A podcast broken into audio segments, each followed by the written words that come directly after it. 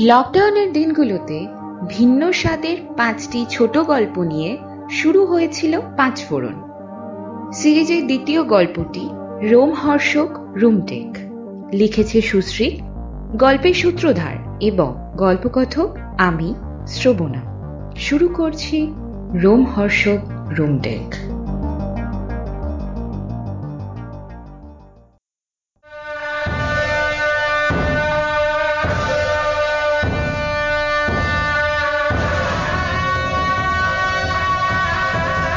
এবার অনেকক্ষণ তো হয়ে গেল। নিচে সবাই ওয়েট করছে দে বলি না। তোর এখনও হয়নি? একটু বিরক্ত হয়েই বলল স্নেহেশ। দেবলিনা প্রায় ফিসফিস করে বলল আরে চুপ কর না আর দু মিনিট। আমি এবং স্নেহেশ আর অপেক্ষা না করে নিচে নামতে শুরু করলাম। রুমটেক মনাস্ট্রি থেকে ঢালু পাহাড়ি রাস্তা বেয়ে নিচে সদর ফটকটায় পৌঁছতে প্রায় চার থেকে পাঁচ মিনিট লাগে। স্নেহেশ একটু দ্রুতই পা চালিয়ে নেমে আমাদের ভাড়া করা বোলেরোটার কাছে অনিলের সামনে গিয়ে দাঁড়াল। কি? ম্যাডামের রুমটেক দেখা হলো? আরে ইটস দেবলিনা। রাস্তায় গ্যাংটকে গন্ডগোল আর রুমটেক রুমটেক এত বার করেছে যে বুঝিসনি? ওর এত তাড়াতাড়ি জায়গাটা দেখা হবে না। তার মধ্যে রুমটেকের বিখ্যাত সেই প্রেয়ার হলে এখন প্রেয়ার চলছে। এখনই আসবে ও? অনিল এবং স্নেহেশের কথা শুনে হঠাৎই দরজা খুলে নেমে এলো জিনিয়া। কি বললি তুই? প্রেয়ার চলছে। হ্যাঁ। আর তুই ওকে একা ফেলে চলে এলি? আরে তুই তো জানিস ওকে। ওর ওপর রাগ না দেখালে আরে মানে তাই তো আমি হাউ ইরেসপন্সিবল স্নেহেশ। তুই একদম ভুলে গেছিস না অদিতির কথা? স্নেহেশের চোখ দুটো হঠাৎই ছলছল করে উঠল। জিনিয়া আগের কথাটা শেষ করে মনাস্ট্রির দিকে হাঁটা দিয়েছে দেখে সেও পা চালিয়ে উপরে উঠতে লাগল। আমিও পিছু নিলাম। কোনো একটা ভয়ঙ্কর চিন্তা মাথায় ঘুরছে জিনিয়ার। চড়াই উঠতে আরও বেশি পরিশ্রম। হাঁপাতে হাঁপাতে জিনিয়া বলল, তুই কি করে পারলি এটা? সব কিছু জেনেও তুই ভেরি সরি জিনিয়া। আমার আমার একেবারেই মাথায় আসেনি। কিন্তু আমি বলছি, শোন, ওকে নিয়ে এখন আর কোনো কথাটা পুরো করতে সাহস পেল না স্নেহেশ। জিনিয়া হাঁটতে হাঁটতে ফিরে তাকালো স্নেহেশের দিকে।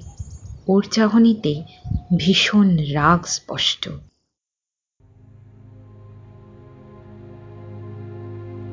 আসলে জিনিয়ার এই রাগটার যথার্থ কারণ রয়েছে। অদিতি ওদের ছেড়ে চলে গেলেও ওর ব্যাপারে ভাবা দেবলিনা বা জিনিয়া কেউই বন্ধ করতে পারেনি। এখনও সেই ভাবনাগুলো ওদের তাড়া করে বেড়ায়। এখনও বহু প্রশ্নের জবাব পায়নি ওরা।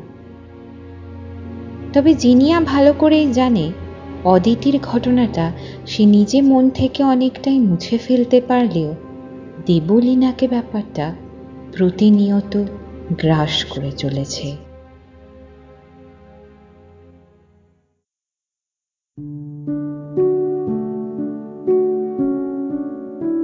আমরা পাঁচজন সিকিম এসেছি তিন দিন আগে। উত্তর সিকিমের লাচেন গুরুদংমার ঘুরে আজ গ্যাংটক এবং তার আশেপাশের দর্শনীয় স্থানগুলো দেখে কাল রাত্রে ট্রেনে ফিরব মালদা। জিনিয়া ও অনিল দুজনেই আগে রুমটেক ঘুরে নিয়েছে, এমনকি স্নেহেশও। তাই দুজন যখন বলল যে ওরা আর গাড়ি থেকে নামবে না, তাই দেবলিনাকে নিয়ে স্নেহেশকেই যেতে হলো। এ ব্যাপারে প্রথম থেকেই নাছর বান্দা ছিল দেবলিনা।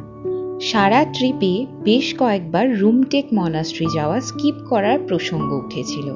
কিন্তু প্রত্যেকবারই দেবলিনা সবাইকে রাজি করিয়ে প্ল্যান বদলাতে দেয়নি। বারবার বলে এসেছে যে রুমটেক তাকে দেখতেই হবে। নয়তো ছোটবেলার নস্টালজিয়ার সাথে জোর চুরি করা হবে এবং ট্রিপটাও সম্পূর্ণ হবে না। কথাটা ঠিকই আমারও ছোটবেলায় পড়া গ্যাংটকে গন্ডগোলে রুমটেক সম্পর্কে মানিকবাবুর বিবরণগুলো এখনও চোখের সামনে ভাসে।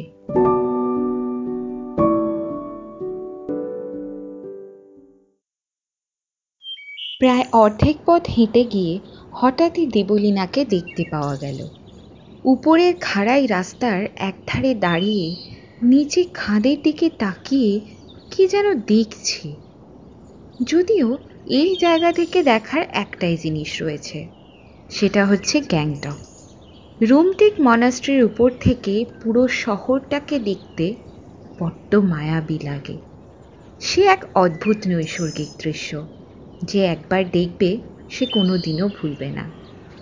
আমাদেরকে দেখতে পেয়ে চমকে গিয়ে দিবলিনা ধীরে ধীরে আমাদের দিকেই হাঁটতে শুরু করল।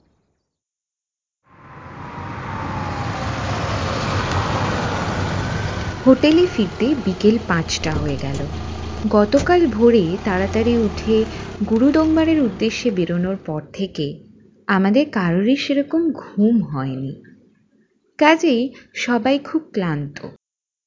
যদিও দুপুরের ঘটনার পর থেকে আমি কি কারণে জানি না, কোনো কিছুতেই মন দিতে পারছিলাম না। মাথায় অনেকগুলো প্রশ্ন ঘুরপাক খাচ্ছিল। দেবলীনা গাড়িতে ওঠার পর থেকেই পিছনের সিটে স্নেহেশের কাঁধে মাথা দিয়ে অঘরে ঘুমোচ্ছে। দেবলীনার একটু অদ্ভুত আচরণ আর তার সঙ্গে জিনিয়ারও এতটা বিচলিত হয়ে যাওয়া। এর কারণ কি? ডিনারে শুধু রাইস আর আমার পছন্দের সিকিমিও ডিস কিনেমা শেষ করে আমরা দেবলিনার ঘরে গেলাম রাত্রে। স্নেহের যথারীতি সিকিম স্পেশাল ছাং নিয়ে ঘরে এলো। যারা সিকিম গেছেন, তারা অনেকেই জানেন যে বাজরা থেকে প্রস্তুত একটু টক স্বাদের একটি পানীয় হলো এই ছাং। আমারও বেশ পছন্দের। লাচেনে গিয়েই আমরা প্রথম এর সাথে পরিচিত হই। দেবলিনার কি শরীর খারাপ নাকি? রুমটেক থেকেই দেখছি পুরো মরার মতন ঘুমোচ্ছে। ও কিছু খাবে না? জিজ্ঞেস করল অনিল। স্নেহেশ বাঁশের তৈরি স্ট্রটাতে টান দিতে দিতে বলল গত তিন দিন ধরে তো এক ফোঁটাও ঘুমোয়নি। এখন একবারে সব উসুল করছে আর কি। আরে তোরই বা কি হলো হঠাৎ? চুপ করে আছিস অনেকক্ষণ। কথাটা জিনিয়াকে বলল অনিল। আমিও ব্যাপারটা লক্ষ্য করছিলাম বেশ কিছুক্ষণ ধরেই। কিছু একটা ভাবছিল জিনিয়া। ভাবনায় বাধা পড়ায় একটু বিরক্তই হলো মনে হয়। একটু কি চুপ করে থাকতে পারিস না তোরা? কথাটা বলেই বিছানা ছেড়ে উঠে পড়ল জিনিয়া। রুমের মধ্যেই পায়চারি করতে শুরু করল সে। কি নিয়ে এত ভাবছিস বলতো তুই? প্রশ্ন করল স্নেহিস জিনিয়া হঠাৎই পায়চারি থামিয়ে পকেট থেকে একটা জিনিস বার করে বিছানার উপর আমাদের সামনেই ছুঁড়ে ফেলল। সবার চোখ শটান জিনিসটার দিকে। একটা ছোট্ট ইলেকট্রনিক যন্ত্র। স্নেহেশ সেটা হাতে নিয়ে কিছু বলার আগেই জিনিয়া বেশ জোরে বলল, এই জিনিসটা? কি করছিল দেবলিনার কাছে? আমরা তো ধরে ধরে সবকিছুকে বিজে থেকে সরিয়ে দিয়েছিলাম স্নেহেশ। বল। স্নেহেশের দিকে তাকিয়ে আমি ব্যাপারটা আন্দাজ করতে পারলাম না। স্নেহেশও জিনিয়ার দিকে ফ্যাল ফ্যাল করে তাকিয়ে। বলল এটা কি কোনো রেকর্ডার জিনিয়া আরও চটে গেল। তুই কি আর কি মারছিস? তো সত্যি কিছু মাথায় আসেনি সকাল থেকে? স্নেহেশ বেশ কিছুক্ষণ চুপ থেকে হঠাৎ ও শিট বলে বিছানা থেকে হাতে যন্ত্রটা নিয়ে নিল। আমিও কাছ থেকে দেখে বুঝলাম যে এটা একটা portable, high resolution audio recorder. Snehesh খুটখাট করতে করতে হঠাৎই সেটা চালু হয়ে গেল আর সঙ্গে সঙ্গেই একটা চেনা শব্দে সারা ঘর গম গম করে উঠল।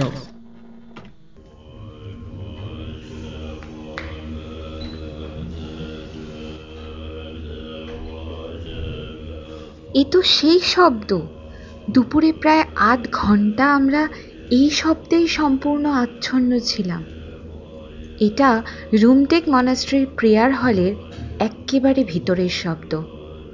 আমার মাথায় হঠাৎই একটা ভাবনা মাথা চাড়া দিয়ে উঠল। প্রেয়ার হলের ভিতরে কোনো ক্যামেরা, মোবাইল তো দূরস্ত। এরকম অডিও রেকর্ডিংও যে দণ্ডনীয় অপরাধ। সত্যি তো? এই যন্ত্রটা দেবলীনার কাছে কি করছিল? আমি আমতা আমতা করে জিজ্ঞেস করলাম এটা- কি দেবলীনার? জিনিয়া স্নেহেশের হাত থেকে হঠাৎই রেকর্ডারটা নিয়ে বন্ধ করে দিল। আবার সব নিস্তব্ধ। একটা আশ্চর্য অলৌকিক পরিবেশ সৃষ্টি করেছিল বটে বৌদ্ধ মঠের এই প্রার্থনার ধ্বনি। চোখ বন্ধ করে শব্দটা অত্যন্ত মনোযোগ সহকারে শুনলে সত্যিই পরম একটা শান্তি পাওয়া যায়। এটা আমি আজকে দুপুরেই চাক্ষুষ করেছি।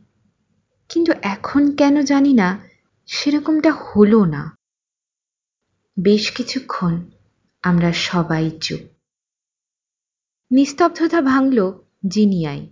আমার দিকে তাকিয়ে সে বলল, আমাদের বন্ধু অদিতি আজ থেকে ঠিক দেড় বছর আগে আমাদেরই পিজির সাততলার ছাদ থেকে পুড়ে আত্মহত্যা করে। অদিতির ব্যবহার করা ইচ অ্যান্ড এভরি বিলঙ্গিংস আমরা কদিনের মধ্যেই ওর কল্যাণীর বাড়িতে গিয়ে দিয়ে আসি। সেটা করা ছাড়া আমাদের কাছে আর কোনো উপায় ছিল না। ওই পিজিতে থাকাই খুব কঠিন হয়ে উঠেছিল।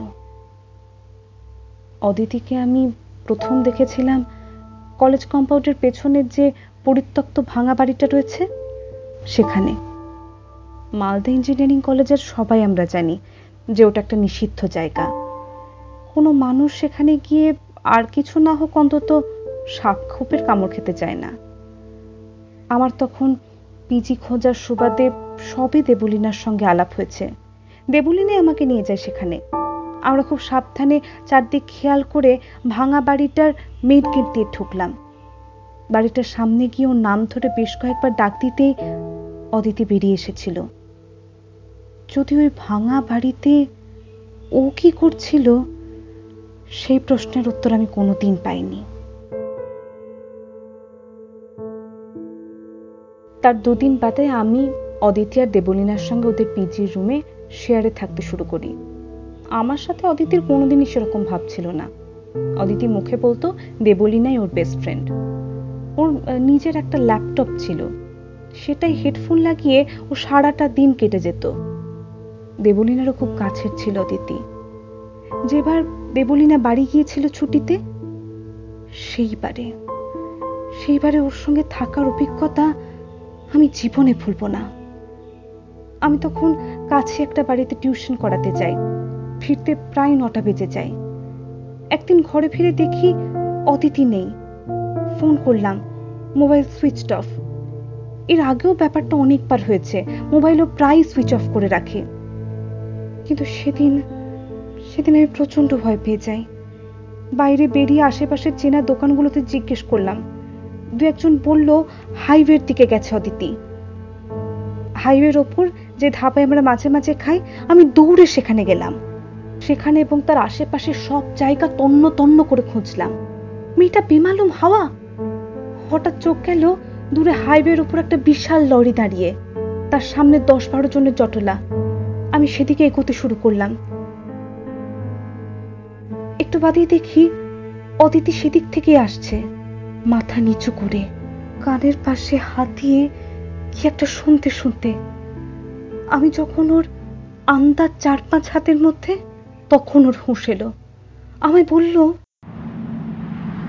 আরও অল্প আগে এলেই কত সহজে শব্দটা রেকর্ড করতে পারতাম। আমি অবাক হয়ে জিজ্ঞেস করলাম কি হয়েছে ওখানে? অদিতি খুব সহজেই বলল, একটা অ্যাক্সিডেন্ট ট্রাকটা জোরে ধাক্কা দিয়ে লোকটার কোমর ভেঙে দিয়েছে একেবারে। কিন্তু দুঃখের বিষয়, গলায় এত জোরে লেগেছে যে মুহূর্তের মধ্যে গলার আওয়াজ কমে আসতে থাকল। যন্ত্রণায় চিৎকার করছে, কিন্তু শব্দ বেরোচ্ছে খুব ক্ষীণ। আমার সঙ্গে কেন এরকমটা হয় বাবা? এত বছর ধরে চেষ্টা চালিয়ে যাচ্ছি, হঠাৎই এরকম একটা সুবর্ণ সুযোগ আর শরীরের এত অঙ্গ থাকতে অ্যাক্সিডেন্টে ভোকাল কর্ডেরই প্যারালাইসিস হতে হলো। অদিতির মুখের ভাবটা থেকে আমি শিউরে উঠেছিলাম সেদিন। সেই দৃশ্য আমি কোনোদিন ভুলবো না। ওর কথাগুলো আর শুনতে পাচ্ছিলাম না। সেদিন ধাবা থেকে ফেরার পথে অ্যাক্সিডেন্টের খবর পেয়ে অতীতে গিয়েছিল কিনা মৃত্যুমুখী মানুষের গোঙানের রেকর্ড করতে। তাতে আমরা এক ফোঁটাও ঘুম হয়নি। এই পৈশাচিক অমানুষের সঙ্গে আমি একসাথে এক ঘরে থাকছি। ভাবলেই ভাবলেই আমার গলা শুকিয়ে আসছিল। কদিন বাদে দেবলীনা এলো। ওকে ঘটনাটা বলাতে অমের সুযোগ বুঝে অদিতির ল্যাপটপ খুলে দেখাল। নিজেকে বিশ্বাসই করতে পারছিলাম না। অদিতির বাবা ছিলেন ফরেস্ট ডিপার্টমেন্টের কর্মী। মা জন্মের সময় মারা যান। ছোটবেলা থেকেই নানা রকম পশু, পাখি, জীবজন্তুর ডাক রেকর্ড করা ছিল ওর শখ। কিন্তু এই শখই যে কখন একটা মারণ রোগে পরিণত হয়েছে, কেউ বুঝতে পারেনি। এমনকি দেবলীনাও নয়। দেবলীনা খুব উৎসাহ নিয়ে প্রত্যেকটা ফোল্ডার আমায় ওপেন করে করে দেখাচ্ছিল এবং উপর চুপুরি শোনাচ্ছিল, কি নেই সেখানে? ওর বাবার সঙ্গে ঘোরা ভারতের প্রায় প্রত্যেকটা জঙ্গলের যাবতীয় পাখির ডাক। বিভিন্ন প্রজাতির কুকুর, বাঘ, শেয়াল, নেকড়ে, সিংহ লেপার্ড থেকে শুরু করে বিভিন্ন পোকামাকড়। এমনকি এমনকি মৌমাছির চাকে মৌমাছিদের মিলিত গানের শব্দ পর্যন্ত রয়েছে। তাছাড়া রয়েছে নানা জায়গার সাউন্ড এফেক্টস সব সব আলাদা আলাদা ফোল্ডারে দেবলীনা বলেছিল, ওগুলো ছাড়াও ওর দুটো হার্ড ডিস্কে ভর্তি আরও প্রচুর শব্দ রেকর্ড করা রয়েছে। শব্দগুলো রেকর্ড করার ব্যাপারে অবশ্য বড্ড খুঁতখুঁতে ছিল অদিতি। একেবারে যেরকম শব্দ প্রয়োজন, সত্যিকারের সেই শব্দই দরকার ছিল ওর। আর সেটাই হলো মৃত্যুর কাল। কলেজে ভর্তির আগে থেকেই ওর মানসিক অবস্থার অবনতি হতে থাকে। অ্যাডভেঞ্চারে নেশা আর অদ্ভুত অদ্ভুত শব্দ রেকর্ড করার শখ জাগতে থাকে। আর যেটা যেটা একদিন নেশায় দাঁড়িয়ে যায়। সেদিন ওই লোকটার অ্যাক্সিডেন্টের পর থেকে ও কেমন যেন ভেঙে পড়েছিল। বারবার বারবার একটা কথাই বলছিল। আরও পারফেক্ট চাই আরও পারফেক্ট দেবলীনা বাড়ি থেকে ফেরার ঠিক চার দিনের মাথায়। আমি আর দেবলীনা বাড়ি ফিরছি। হঠাৎই দেখি আমাদের পিজির সামনে প্রচুর ভিড়। ভিড় ঠেলের সামনে গিয়ে যে নৃশংস দৃশ্য দেখলাম। তা জীবন আমার চোখে ভাসবে। রুমের মালিক আমাদের হাতে একটা ডায়েরি আর এই রেকর্ডারটা দিয়েছিল সেদিন, যেটা ঠিক অদিতির লাশের পাশে পাওয়া গেছে, চালানো অবস্থায়। তার সঙ্গে একটা সুইসাইড নোট মৃতপ্রায় মানুষের গোঙানি রেকর্ড করার নেশায় নিজেরই প্রাণ দেয় মানসিক ব্যতিগ্রস্ত অতিথি একসঙ্গে এতগুলো কথা বলে জিনিয়া যখন থামল, তখন আমরা প্রায় সবাই নড়ে চড়ে বসলাম। আমি অদিতির আত্মহত্যার ব্যাপারে কখনো কিছু শুনিনি। তবে আজ যেটা শুনলাম, মনে হচ্ছে না শুনলেই হয়তো ভালো হতো। এই ভাবনা হয়তো আমাকেও তাড়া করে বেড়াবে। হঠাৎই চোখ গেল দেবলীনার দিকে। আমরা ঘটনাগুলো শুনতে এতটাই মগ্ন ছিলাম যে ও কখন উঠে বসেছে কেউই খেয়াল করিনি। দেবলীনা শেষের কথাগুলো সবই শুনেছে, সেটা আমি নিশ্চিত, এবং আমার ভাবনাই ঠিক।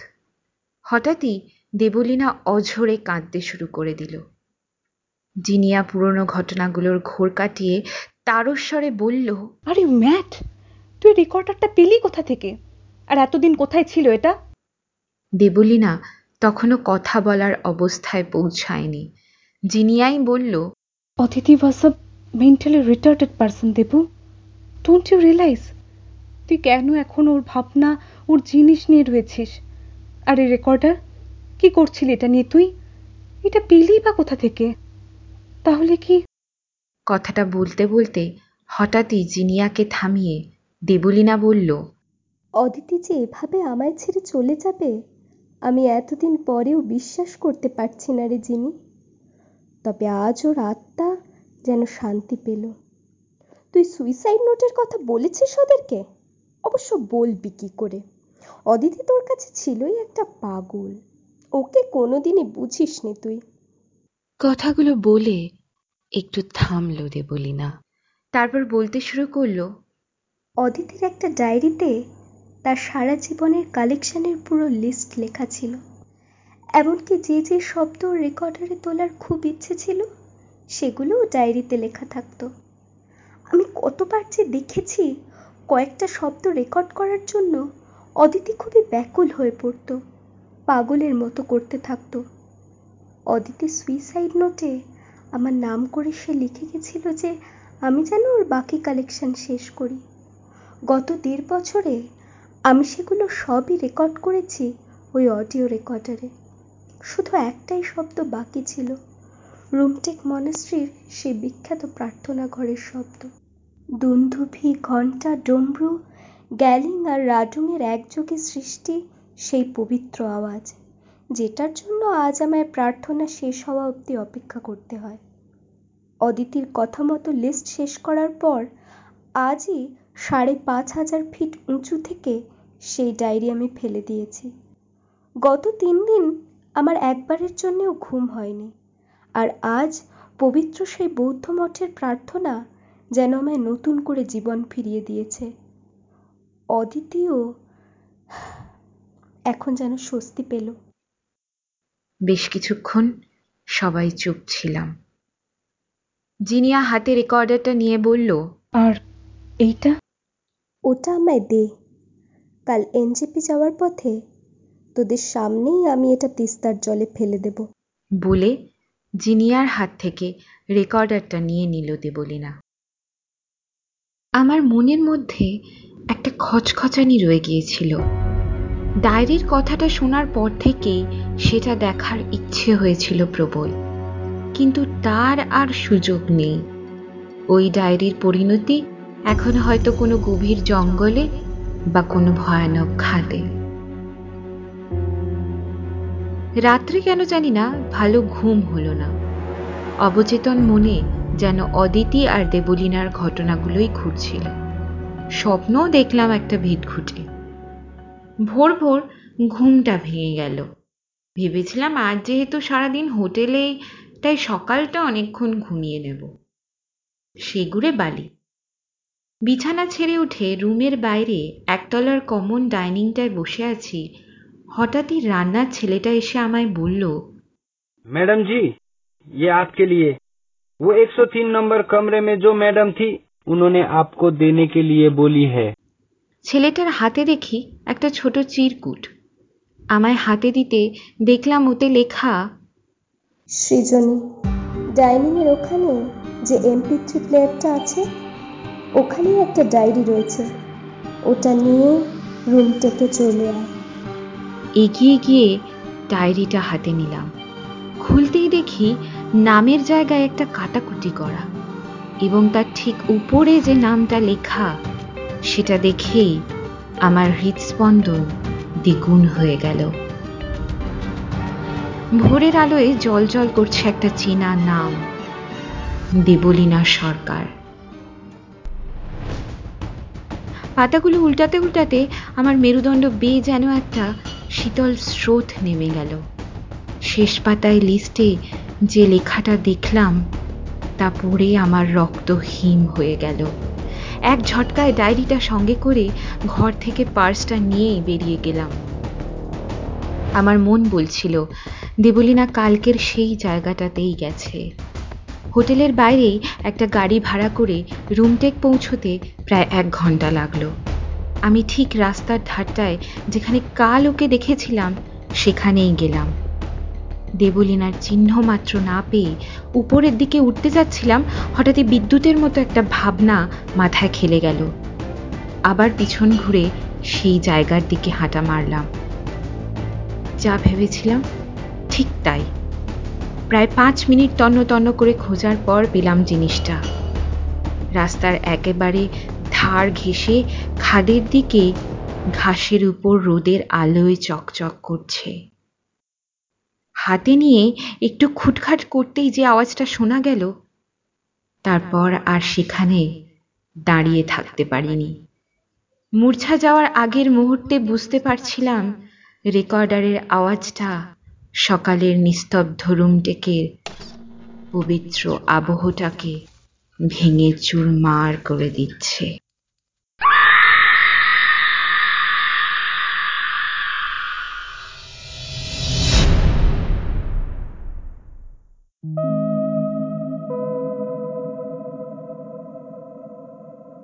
শুনলে রোমহর্ষক রোমটিক রচনা সুশ্রী হোমরায়। গল্পকথক অর্থাৎ সৃজনী শ্রবণা দাস। জিনিয়া অঙ্কনা রায়, দেবলীনা রূপসা চন্দ, অদিতি অঙ্কিতা বর্ধন, অনিল সর্বজিৎ হোম রায় স্নেহেশ সুশ্রীক হোম রায় এবং হোটেলের ছেলের চরিত্রে রমেশ তামাং। আবহ ও স্পেশাল এফেক্টসে সুশ্রীক। পাঁচ ফোড়নের বাকি গল্পগুলো শুনতে চোখ রাখুন হজ বড়লোর ইউটিউব পেজে এবং কমেন্ট বক্সে জানান আমাদের কেমন লাগল। অনেক ধন্যবাদ। সকলে সাবধানে থাকুন এবং বাড়িতে থাকুন।